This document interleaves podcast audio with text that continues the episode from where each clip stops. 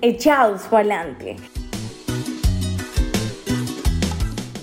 Un especial de crónicas donde emprendedores y emprendedoras se superponen a las crisis de estos tiempos. Este es un fragmento. Te agradecemos que si quieres saber más de esta crónica, sigas leyendo abajo y dejes un comentario.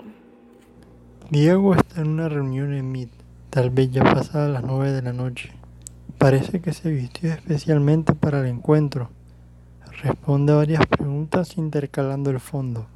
Primero fue su pared blanca, después una noche, no como la de afuera en ese momento con luna llena, la de verdad sino una dibujada, hecha por computador, cuya oscuridad acaba por las lámparas de lo que parece un restaurante con sus mesas afuera, vacías y sin gente, como en la pandemia, momento en el que desarrolló su podcast. Empezó en mayo y terminó en noviembre del 2020. Ya se cumple un año de su nacimiento. Y después un fondo de flores, que sí parecen tomadas de la realidad.